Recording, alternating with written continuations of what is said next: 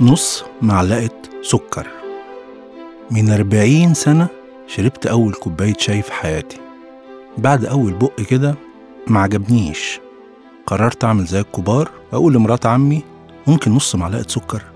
في الحقيقة نص المعلقة دي خلت طعم الشاي اختلف تماما. حبيت الشاي بسببها؟ وبقى ليه معايا مشوار طويل. عرفت بعد كده لما كبرت إني بشربه بثلاث معالق يعني زيادة. بس لما جالي سكر حبيت أبقى شجاع. قلت لبنت أختي لما سألتني قد إيه سكر معلقة واحدة بس. كنت بحاول أقلل لكن بعد ما دقت كوباية الشاي رجعت طلبت نص معلقة سكر. كان فات على الطلب الأولاني حوالي 35 سنة لكن فضلت نص معلقة السكر مصلحاني على طعم الشاي زي ما سلم بيتنا وعربيتي ودولابي. ولابتوبي وجزمتي ودبلتي وحتى حيطان شقتي صلحتني وخصمتني كتير. هنا في البودكاست ده هحكي لكم حكايات الجماد. أيوة الجماد الحي اللي ليه روح كانت حاضرة معايا في كل نفس نص معلقة سكر على كل حياتنا.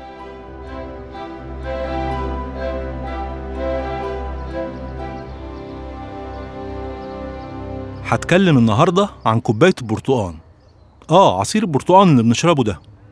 تخيل يا صديقي إني من كي جي 1 بقيت بصحى كل يوم الساعة ستة ونص صباحا. أدخل الحمام أغير وألبس المريلة وأشرب كوباية عصير البرتقان إياها.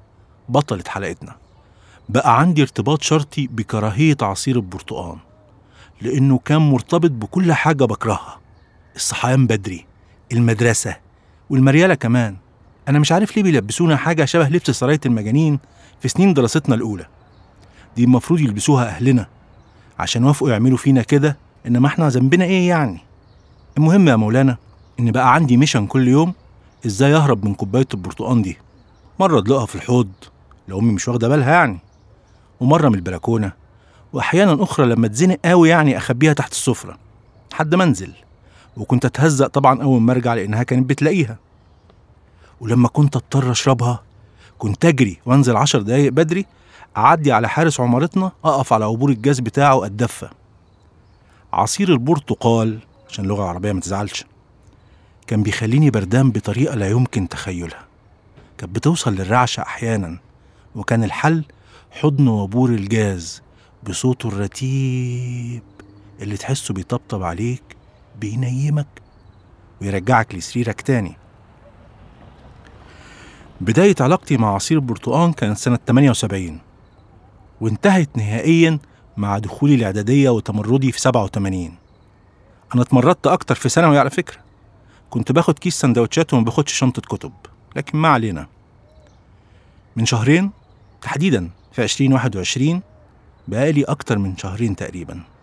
حريص إن أشتري برتقان بلدي وأعمل كوباية عصير برتقان كل يوم أشربها أول ما أصحى.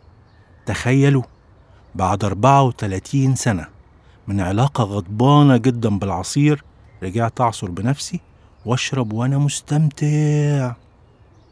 جايز لأن بحس فيها بريحة أمي. أمي اللي ماتت من ثلاث سنين. وجايز لأني تخلصت من كل الحاجات اللي كنت بكرهها وارتبطت بالكوباية زي المدرسة المريالة الصحيان بدري. لكن الأهم إني فهمت إن في حاجات كتير قوي ممكن نظلمها في الحياة علشان الظروف اللي حواليها. جايز لو شفناها أو قابلناها أو اتعاملنا معاها في ظروف مختلفة هنحبها وما نظلمهاش. عشان كده قررت أدي فرصة تانية لكل شيء في الحياة لأن مع كل طلعة شمس جديد ويوم جديد إحنا نفسنا بناخد فرصة جديدة. شكرا لكوباية البرتقان وشكرا يا أمي يا حبيبتي. الله يرحمك.